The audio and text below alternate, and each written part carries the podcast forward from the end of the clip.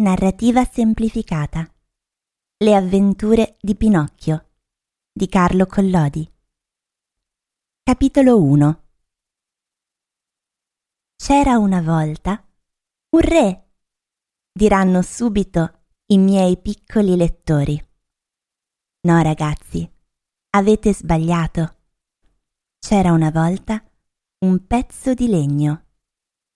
Un semplice pezzo di legno di quelli che d'inverno si mettono nelle stufe e nei caminetti per accendere il fuoco e per riscaldare le stanze.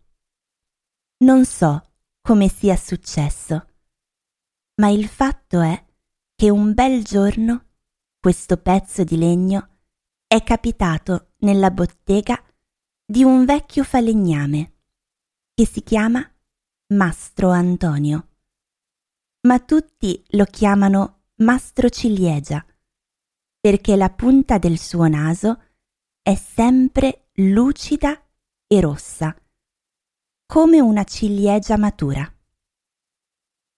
Appena Mastro Ciliegia vede quel pezzo di legno, si rallegra e dice a voce bassa Questo legno arriva proprio nel momento giusto Voglio usarlo per fare una gamba di tavolino. Detto fatto, prende subito l'ascia per cominciare a togliere la scorza dal pezzo di legno. Ma quando sta per dare la prima asciata, rimane col braccio fermo in aria, perché sente una vocina sottile sottile che dice Non mi picchiare tanto forte. Figuratevi come è sorpreso quel buon vecchio di mastro ciliegia. Guarda intorno alla stanza per vedere da dove mai può essere uscita quella vocina. E non vede nessuno. Guarda sotto il banco e nessuno. Guarda dentro un armadio che sta sempre chiuso e nessuno. Apre la porta della bottega per dare un'occhiata anche sulla strada e nessuno. Ho capito, dice allora ridendo e grattandosi la parrucca. Si vede che quella vocina me la sono immaginata. Rimettiamoci a lavorare riprende l'ascia e colpisce il pezzo di legno. Oi, mi hai fatto male! grida la solita vocina. Questa volta Mastro Ciliegia rimane di stucco, con gli occhi fuori dalla testa per la paura e con la bocca spalancata. Appena riesce di nuovo a parlare, comincia a dire, tremando dallo spavento. Ma da dove sarà uscita questa vocina che ha detto Oi?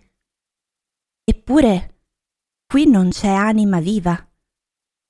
Forse questo pezzo di legno ha imparato a piangere e a lamentarsi come un bambino? Io non ci posso credere.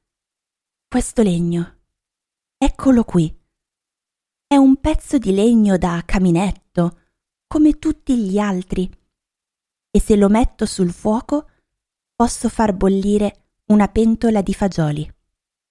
Dunque? Forse c'è nascosto dentro qualcuno? Se c'è nascosto qualcuno, tanto peggio per lui. Mastro Ciliegia prende con tutte e due le mani quel povero pezzo di legno e inizia a sbatterlo senza pietà contro le pareti della stanza.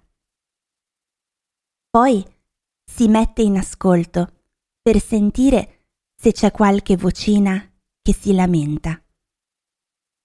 Aspetta due minuti e nulla. Cinque minuti e nulla. Dieci minuti e nulla. Ho capito, dice allora, sforzandosi di ridere. Si vede che quella vocina che ha detto Oi me la sono immaginata io. Rimettiamoci a lavorare. E poiché gli è venuta una gran paura, prova a cantare per farsi un po' di coraggio. Intanto, messa da una parte l'ascia, prende in mano la pialla per piallare e pulire il pezzo di legno. Ma mentre lo pialla, sente la solita vocina che gli dice, ridendo, Smetti, mi fai il solletico sul corpo. Questa volta il povero mastro ciliegia cade a terra come colpito da un fulmine.